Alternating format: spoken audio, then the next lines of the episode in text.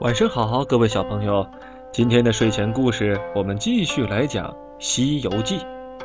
今天故事的名字叫做《误入波月洞》。话说，三打白骨精之后，孙悟空被唐僧赶走。悟空走后，唐僧带着猪八戒和沙和尚继续向西天赶路。这天，他们来到一座险峻的大山。半路上停下来，在黑松林里坐下休息。唐僧这时候又累又饿，就吩咐猪八戒去化点斋饭。猪八戒一直走出了黑松林，也没看见一户人家。他想回去，又怕师傅责怪，干脆一头扎在草丛里睡大觉了。唐僧等了半天也不见猪八戒回来，肚子啊饿的是咕咕叫，就吩咐沙和尚再去找八戒。沙和尚走后，唐僧独自在黑松林里散步。走着走着，看见前面有一座金光闪闪的宝塔，就向金塔走去。唐僧刚进塔门，发现塔里是阴森恐怖，地上啊堆着到处都是人的骨头，急忙转身就走。而塔里啊住着一个黄袍怪，他听见门口有动静，就吩咐手下的小妖去把人抓回来。小妖们抓住了唐僧，把他捆绑在石柱上。而这时呢，黄袍怪认出了唐僧，大喜过望。没想到这唐僧啊，自己送上门来了。他呀，要吃唐僧肉。忽然想起唐僧有三个徒弟不好惹，尤其是那大徒弟孙悟空，武功非常厉害，就想着干脆把这徒弟都抓住，那时候才好安安稳稳的吃唐僧肉。沙和尚在山林里找来找去，最后在一个草丛中找到了正在呼呼大睡的八戒。沙和尚一把揪住猪八戒的耳朵，把他叫醒。两个人商量着，一个去找吃的，一个去找水。他俩找了半天也不见人家，只好呢摘了些野果，怕师傅等着着急，就急忙赶回来。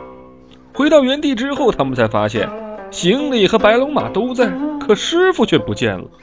两个人急坏了，赶紧四处找师傅。他们找了半天，最后呢，在黑松林外找到一座宝塔，塔门口呢写着“湾子山波月洞”几个字。他们知道，这师傅啊肯定是被这洞里的妖怪捉进去了，拼命敲打洞门，要妖怪开门放出他们的师傅。小妖报告黄袍怪说，唐僧的徒弟找上门来了。黄袍怪提着大刀和八戒、沙僧大战起来。打着打着，黄袍怪一把抓住沙和尚，猪八戒呢，慌忙逃走了。半夜，一名女子悄悄地来到关押唐僧的妖洞。她告诉唐僧啊，她原本是宝象国的公主，名叫百花羞，十三年前被黄袍怪抢进了山洞。公主放了唐僧，请他到宝象国报信儿，让国王啊来派兵救他。唐僧来到了宝象国，把妖怪抢走公主的事告诉了国王。国王呢，立刻派兵去救公主。而黄袍怪这边，他知道唐僧逃走了，就变成一个年轻的法师模样，来到宝象国，要趁机加害唐僧。黄袍怪闯进皇宫，告诉国王说，唐僧就是抢走公主的妖魔。接着，他施展妖法，偷偷把唐僧变成了一只老虎。国王见到唐僧变成了老虎，吓坏了。他派人把变成老虎的唐僧关进铁笼里，设宴款待黄袍怪。黄袍怪喝醉了，现出原形，在王宫里啊是为非作歹，大捣乱。猪八戒救不了师傅和师弟，就想撒手不干回高老庄。而这时候，白龙马变回了原形，劝说八戒去找孙悟空帮忙。猪八戒没办法。只好硬着头皮去花果山请孙悟空来降妖了。好了，今天的故事就是这样了。那在故事的最后，还是有两个问题等着小朋友们。第一个问题是，唐僧被谁抓住了？第二个问题是，又是谁放走了唐僧呢？在睡觉之前，好好想想这两个问题吧。